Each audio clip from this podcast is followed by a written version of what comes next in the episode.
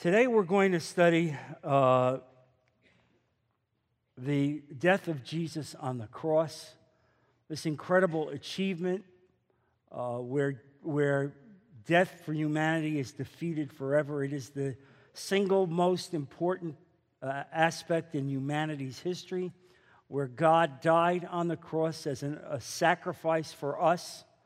Uh, and it's so incredible that we need to really drill down and, and understand it. And so, if you look in John chapter 19, you will see the last words of Jesus on the cross. Verse 30.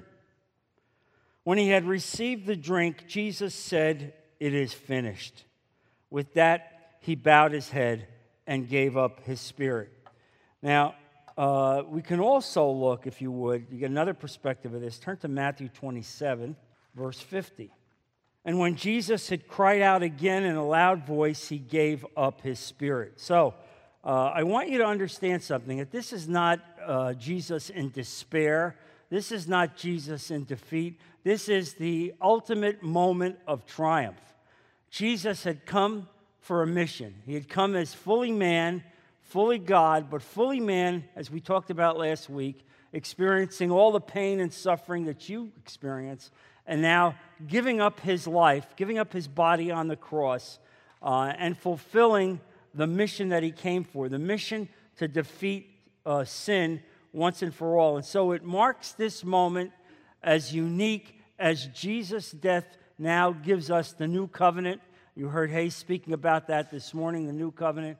And so we understand that everything in the Old Testament now had reached completion through Jesus. Now, Jesus' uh, atonement on the cross is the critical event in Christian history. Uh, and so we need to consider it at some length. Now, the major study that we're going to do this morning is going to be so the study of sacrifice. Uh, and this becomes important substitutionary sacrifice. Uh, and that means that the death, that Jesus' death, was in place of someone else, and that someone else uh, really was you. Jesus died in your place. When Jesus was on the cross, his hand had your name written on it. Make no mistake about it. This is one of the most personal things that God has ever done for you. There's nothing more personal than basically to give up Christ Himself to die on the cross so that you personally could have life hereafter. Uh, it's important that, that you understand this and that you're able to articulate it to a lost world. This is what separates us from the world the fact that we know, because we've accepted Jesus, that we're going to heaven. All right? We're going to heaven. There's no mistake about it. I'm not going to heaven because I'm a good person because I'm not a good person. I'm not going to heaven because I have a winsome personality, uh, and because my personality is often not winsome. I'm not going to heaven because I'm a Bible teacher or I'm a preacher or that God has used me. I'm not going to heaven for any of those reasons. I'm going to heaven for one reason Jesus died on the cross for me.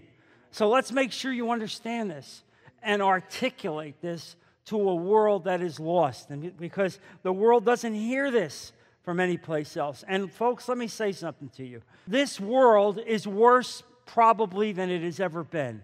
You cannot turn on television and watch the news. You see our government coming apart where people hate each other and will do everything to destroy each other.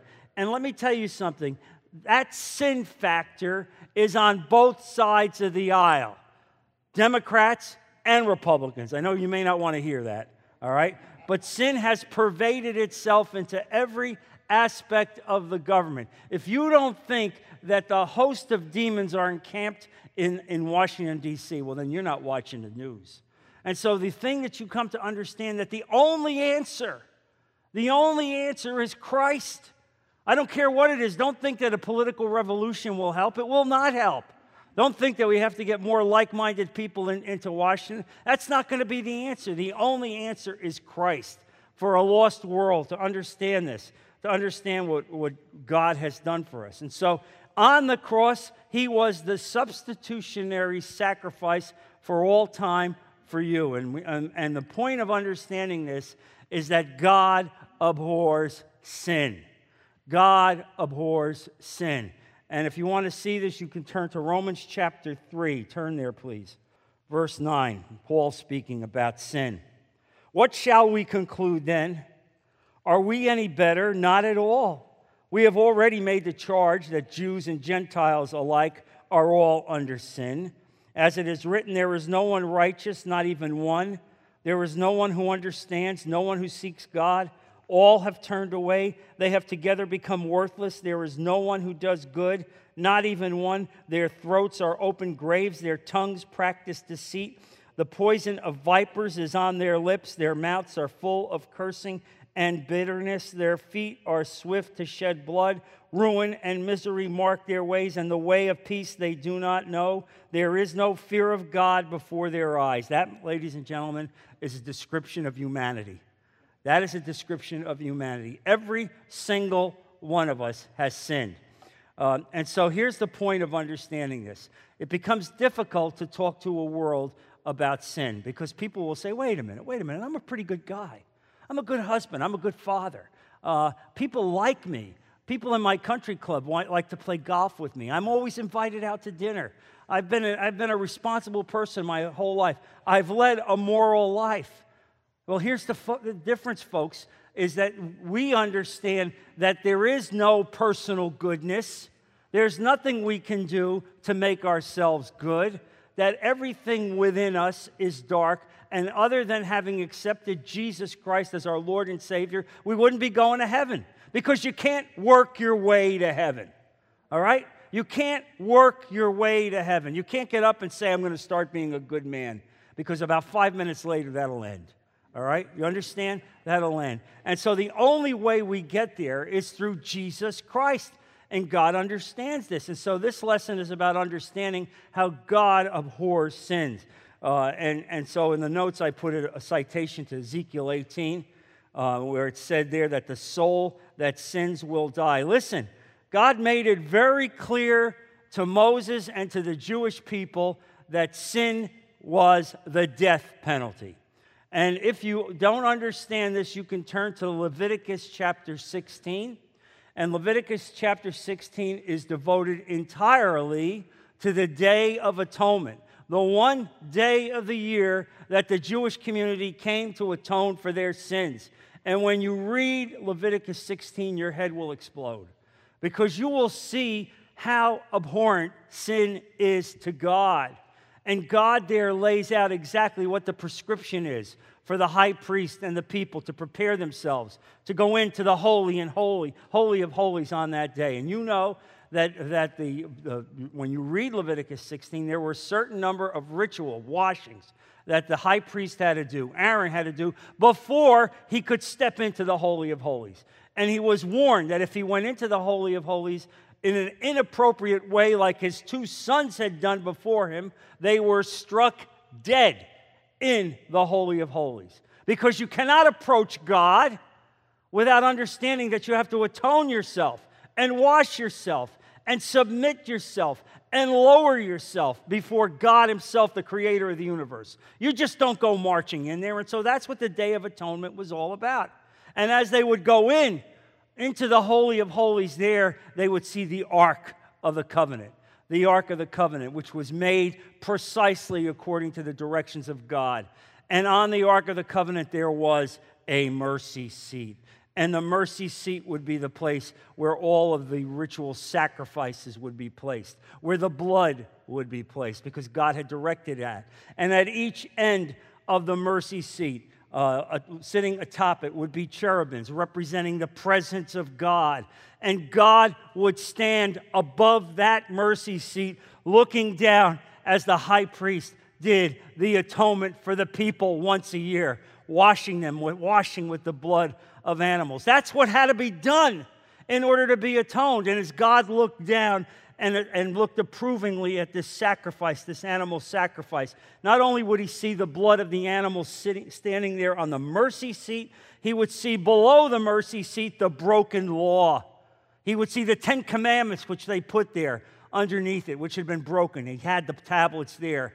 And so he knew that humanity would break the very law. It would do it immediately, but God required the atonement. We have to understand how great God's concept of sin is how profound it is and what he requires for atonement. You read Leviticus 16 when you get home, and you will understand what Jesus did on the cross for us once and for all, so that we don't have to go through the, the, the uh, that day once a year. Instead, it's God has done it forever for all of us. One high priest now goes in before God and atones for you uh, forever and intercedes for you. And you know, as you study scripture, you know that at the moment that Jesus said it is finished, at that very moment, uh, we know that the veil in the Holy of Holies, which was four inches thick, the veil of the Holy of Holies uh, was torn in half from the top to the bottom at the very moment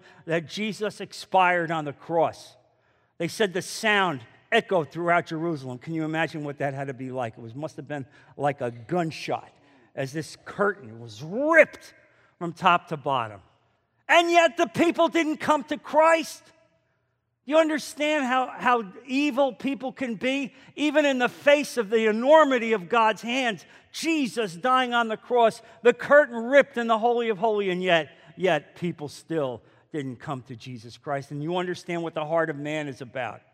And you understand this. And so when we really drill down on this and understand the issue of sacrifice, we need to go back to the Garden of Eden. We need to go back to the very root cause of, of humanity's sin and, and take a look there. Look at Genesis chapter 2, if you would, verse 16. We'll start with 15. The Lord took God took the man and put him in the garden of Eden to work to work it and care for it. And the Lord commanded the man, "You are free to eat from any tree in the garden, but you must not eat from the tree of the knowledge of good and evil, for when you eat of it, you will surely die." Pretty simple, isn't it? It's very straightforward, very clear. You got it all. It's all here for you. Just one thing. Don't do this. And you know what this reminds me? It reminds me of when you go out to eat at a restaurant and the waiter comes and he puts the plate down in front of you and says, Don't touch it, it's hot. What's the first thing that we do? How hot is it? Okay, it's not that hot, is it? Oh, I burned my hand. It's the very way our DNA controls us. All right? And, and, and, you know, if somebody says to you, you can do everything but this, what is it about that this that drives us to try to do it? It's the very nature of the DNA. That's what it means to be a human, human being. And so we're just lost in sin. And so here you have it. They, there they are in the Garden of Eden, which has been described by many theologians as heaven on this earth. Uh, and, and there it is. And at that moment, they've transgressed, they sinned, they violated God's will. Now, if you were God and you had created something to obey you, and that creation had disobeyed, wouldn't you basically kill that creation? Wouldn't you wipe them out? Wouldn't you start all over again? I mean, think about it. It's this puny little creation has basically disregarded your command and violated your will. And yet your God doesn't do that. Your God doesn't do that. Instead, what does your God do? Your God condemns the sin, and then your God uh, amazingly, amazingly uh, takes two animals, kills those animals, and takes the skin of those animals and clothes Adam and Eve with those skins. That became effectively the first animal sacrifice. And I want you to understand something that at that moment, uh, Adam and Eve saw death for the first time. Can you imagine the horror for this human, these human beings to witness death for the first time as they see these animals slain for their sin and disobedience? Uh, and so it, it had to be an incredible moment, enacted by the grace and mercy of God, and demonstrates how significant God views sin. Uh, and God tells them that they can no longer stay in the garden, that they were going to have to work very hard for the rest of their life and toil uh, in order to make a living. Uh, and so we see here first the first uh, uh, import of animal sacrifice. Turn, if you would, to Hebrew chapter 10. Hebrews chapter 10. I'm going to read a few verses here, beginning with verse 1, as you understand why Jesus had to atone for us on the cross. The law, verse 1, the law is only a shadow of the good things that are coming, not the realities themselves. For this reason, it can never, by the same sacrifices repeated endlessly, year after year, make perfect those who draw near to worship. If it could, would they not have stopped being offered? For the worshippers would have been cleansed once for all and would no longer have felt guilty for their sins. But those sacrifices are an annual reminder of sins because it is impossible for the blood of bulls and goats to take away sins. Let's understand that. All the animals in the world can die in, in a ritual cleansing, and mankind will still have ongoing sin. All right? God may take it as a temporary atonement, but we will continue to sin and sin. And so we have to understand that God required some greater sacrifice, and from the foundation of the world, Jesus agreed to be that sacrifice and came incarnate as a man in order to be that, be that sacrifice. Verse, verse 5 Therefore, when Christ came into the world, he said, Sacrifice and offering you did not desire, but a body you prepared for me. With burnt offerings and sin offerings you were not pleased. Then I said, Here I am, as it is written about me in the scroll. I have come to do your will, O God. There's Jesus speaking to God the Father about animal sacrifice, recognizing that animal sacrifice was not going to do the trick, that only the death of Jesus himself on the cross, only the death of God fully invested in a human body, atoning for you for your sins, for the sins of your family, for humanity from all time, from the beginning of time to the end of time, one time on the, on the, on the cross. First, he said, verse 8 sacrifices and offerings, burnt offerings, and sin offerings you did not desire, nor were you pleased with them, although the law required them to be made. Then he said, Here I am, I have come to do your will. He sets aside the first to establish the second. And by that will, we have been made holy through sacrifice of the body of Jesus Christ once and for all. Look, we understand the law. We honor Moses. We honor the, what God did through Moses. We honor, honor the Ten Commandments, but not one of us can ever live up to even one of those commandments. This morning I said to the class, I said, you know, the, the, the, thing that we have to understand is God doesn't have a point system for sin. All right? Because a lot of us think, yeah, he's got a point system. I'm only really, I'm a marginal, I'm a marginal sinner. All right? Uh, because in my point system, I know murders, that's a 10 pointer. Right? Adultery, that's like an eight okay? Stealing, that's a nine. Robbery, nine and a half. How am I doing? You getting this thing? Uh, you know, white lies, oh, they're, they're, they're just way down in the bottom. That's maybe like a one. Uh, and then stealing from the government not paying your taxes, that's a bonus position. because you're just taking back your own money, which they shouldn't have taken from you in the first place.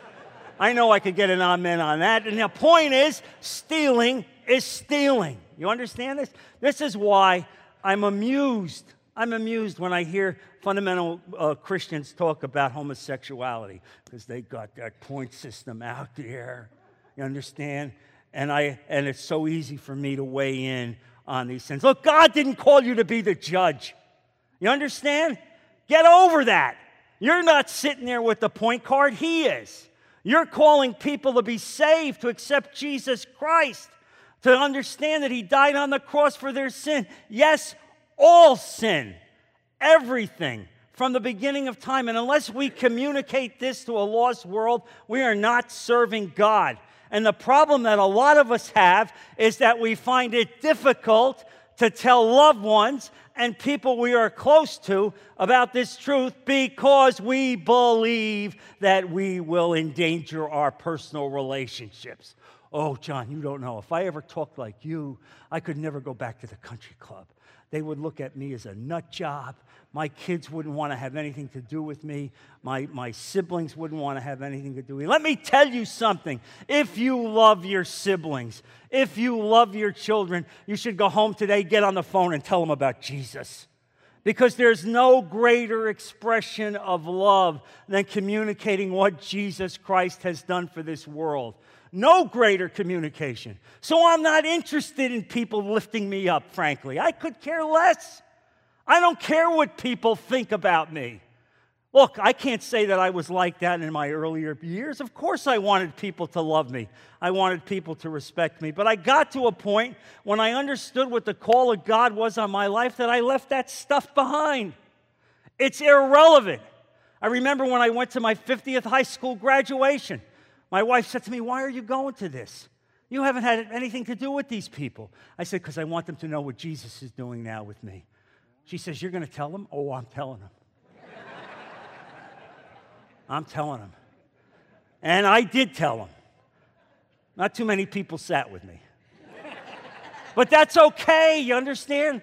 Because I wasn't trying to get the most popular award or the most likely to succeed award. Those days were over. I knew that God had called me to convey this message. And if I didn't do this, then you know what? He might as well call me home.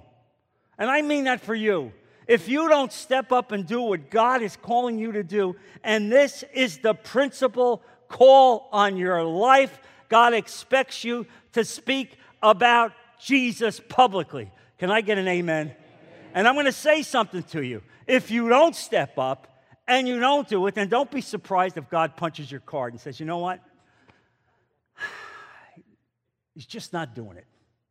He's just not doing it. You know, you know, it's just not doing it. And I don't want God to do that. I want God to lift you up and to affirm you. And so we need to understand this uh, and understand how, how horrible God looks at sin. And here's, here's the other point of this is when I understand the death of Christ on the cross, this atonement of Jesus on the cross. When, you know, when Jesus said, No man cometh to the Father except through me. Now, a lot of people, the world go, that is so discriminatory. You Christians make me sick. How can you say no, man? Look at all the good people in the world, all the good religions of the world. And I've just given you an example of how God looks at sin and the Day of Atonement, Leviticus 16, how they had to go through um, uh, numerous ritual washings. And you have the nerve now to say, yeah, but there are good Hindus. There are good. Yes, maybe they are in their own mind, but understand how God looks at it. God says, I gave you the prescription. I told you how to get here. I filled it out. All you had to do was say yes. Amen. And you can't even say yes because your big carnal mind is so filled with yourself so filled with your own mind that you think you don't have to do it this way, you can do it your own way. Well, that's what we have to tell the world. That's important to understand this. Now, you know, now that we understand that the first part of this, his death was a substitutionary atonement, that he died in place for us, we need to have a second word for understanding the meaning of his death, and that is a word called propitiation. Uh, and if you turn to Romans chapter 3, we can see this. Romans chapter 3. Propitiation. And that's a fancy word meaning paid in full. All right? Propitiation. Uh, and look at Romans 3, verse, uh, verse 24. Actually, we'll start with uh, verse 22. This is righteousness from God, comes through faith in Jesus Christ to all who believe there is no difference, for all have sinned and fall short of the glory of God and are justified freely by his grace through the redemption that came by Christ Jesus. God presented him as a sacrifice of atonement. Through faith in his blood, he did this to demonstrate his justice because in his forbearance he had left the sins committed beforehand unpunished. The sins committed beforehand unpunished. Uh, let's understand what this means. It means that it was as if Jesus paid the debt in full on the cross. And all of those sins were marked paid in full. Now, let me say something else to you, which you need to tell a lost world. When you are saved, when you are saved, God has cleaned up your past. And so many of us, are Christians, are weighed down and anchored by our past. You know, you'll come across people, your old friends, and go, Oh, you know, I remember you. I remember you. I remember I, I, saw a guy, a lawyer I hadn't met in years, and he said, I heard, he said, I heard you're a Bible teacher. He goes, You, of all people, you, I saw you in court. I saw what you did to people on the stand. You, and you want to know something? God wanted that memory erased from me. He didn't want me to think about that. And I say that to you today that when you come across people that want to go back and talk about your past, you're saved. What you want to say is, God forgave me. That part of me is dead. I look, as, as a Christian, I look at the present and then the future.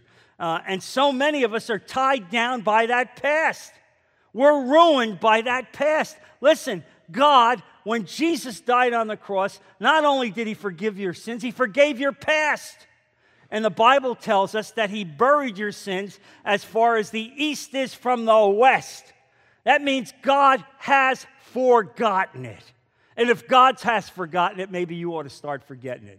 Because that dwelling on your past life and what you did will do nothing but drag you down. You cannot be a triumphant Christian. You cannot lead that life if you reflect back on the, on the things that you did before. They're gone, they're paid in full.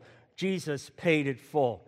And so it's important as you understand this that you go back and look really at what Christ said, what God said himself about the Ark of the Covenant and the Holy of Holies, uh, and, and understand how, how, how you had to wash ritually in Leviticus 16 on that day in order to go in, and the whole country of Israel on that day was mourning and sorrowing because they understood that they, what the depravity of their sins were and understood that only the high priest could do that once a year.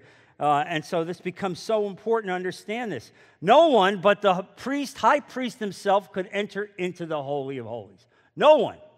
And it was such a profoundly holy place that they had to sew bells on the bottom of his robe so that when he went into the Holy of Holies to atone and do the rituals, if he didn't do it right, he would be struck dead. And the only way they would know it, they'd hear the bells would stop ringing. Can you imagine that? And so the bells stopped ringing. They dragged the, cor- the corpse out because they tied a rope around him.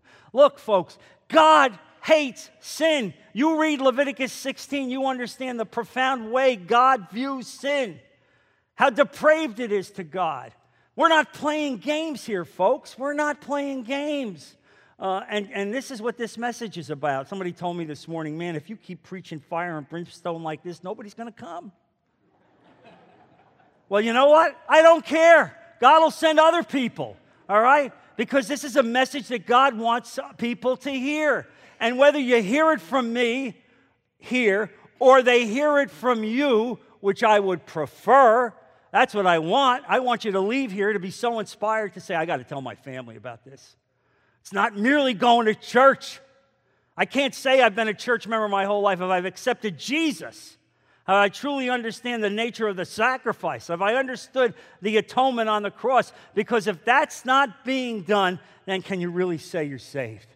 Can you really say you're saved and understand this? And so you see all of this coming together on the mercy seat uh, in the Ark of the Covenant on that day of, of, of atonement. And so you understand how God looks at sin and what is being done uh, on the cross and how significant it is as God looks down and understand that God uh, determined that there would only be one sacrifice once and for all for all humanity, Jesus Christ no other way to God but through Jesus. You don't like that? Take it up with God. Okay? Take it up with God. You don't like that? You would prefer you, you have some human philosophical discussion, some morality issue, uh, and, and, you want to work your way uh, to God. And everything in the Bible says that your works are looked at like filthy rags. Take a look at God in Leviticus 16, and you get a sense of how profound He is and how He views sin and what His wrath is like. Only the, only the death, the atoning, substitutionary death of Jesus Christ on the cross would satisfy the wrath of God. Only one death would do it. Now, there's a third word used uh, for describing the effect of Christ's death on the cross, and that word is reconciliation. Reconciliation. Turn to Second Corinthians, Second Corinthians chapter 5. We'll start with verse 16. And this is Paul writing to the Corinthian church. So from now on, we regard no one from a worldly point of view.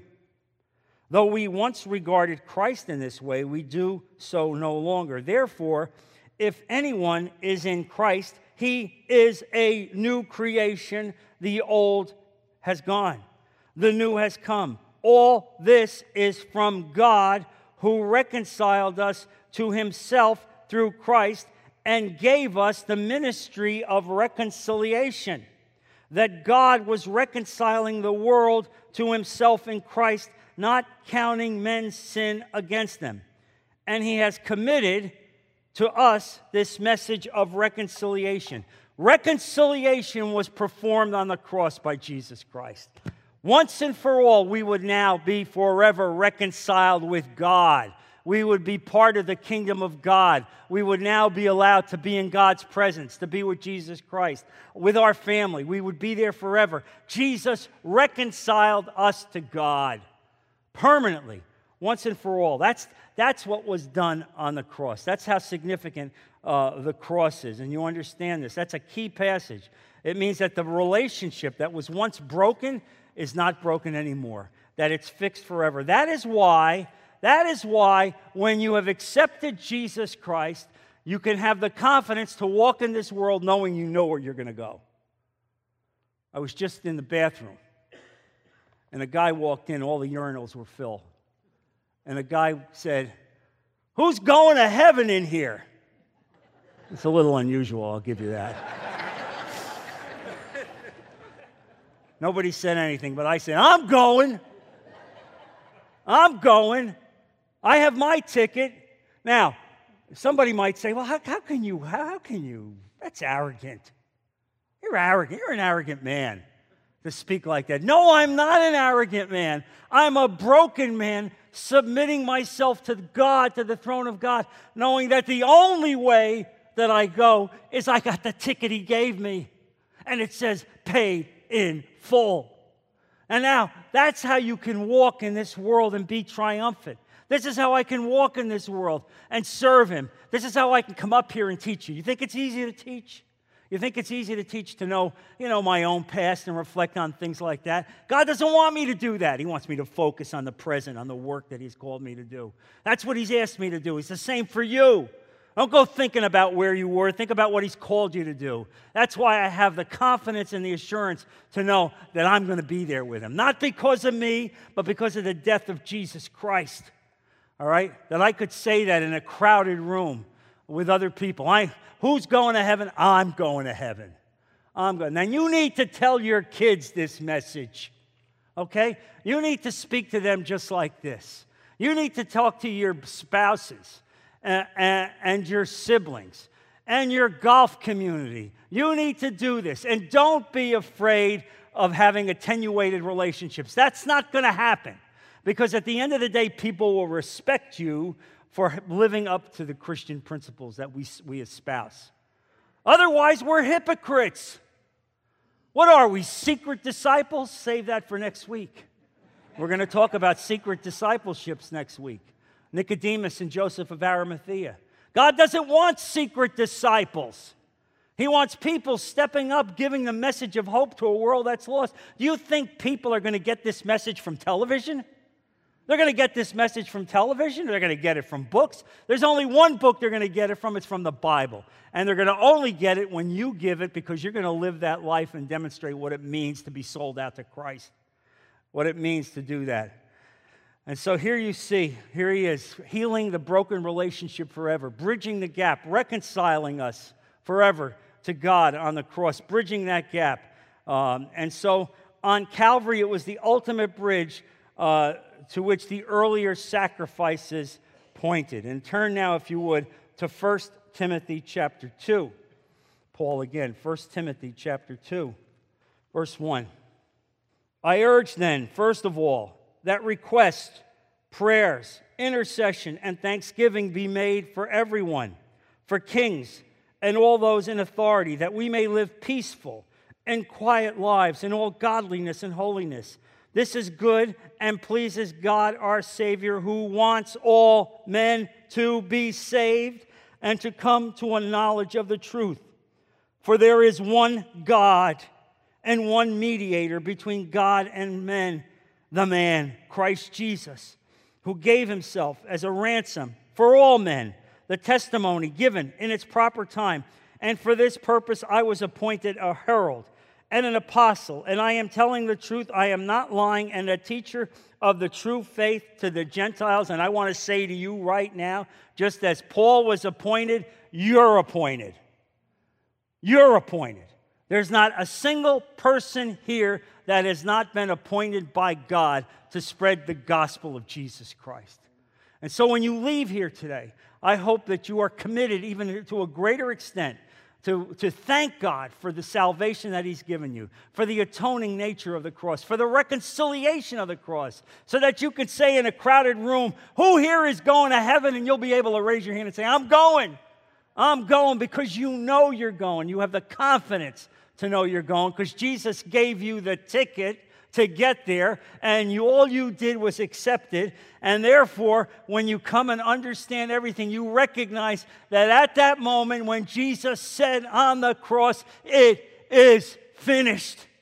This was the overwhelming conclusion of the work of God, the triumph forever of God the Father through Jesus Christ our Lord. Let's close in prayer. Lord Jesus, we thank you so much for the words that you've given us. We thank you for this message. Lord, we're overwhelmed by understanding the nature of the sacrifice of Christ and what you did for him on the cross. Lord, we look back at Leviticus 16 and we scratch our heads, understanding that we could never come to you. We could never atone for our sins. The law would be broken forever, yet you in love reached out to us and gave us Jesus and that all we had to do is to say, We accept him, we love him, he is our Lord and Savior, and we take the, the ticket, Lord. And we, we thank you so much. Lord, give us the grace today to come to terms with this and a call on our life, Lord. I believe the call on our life is that as we leave these, this place, as we go out to our cars, we go back to our homes, we have one central call in our lives to speak about Jesus, to tell a lost world what it means to tell our families who He is, and to give us the courage to step up in every way. Lord, be with our people. Protect them this week and bring them back safely to continue the study of your word. We put all of this in Jesus' precious name. Amen. Amen. God bless you.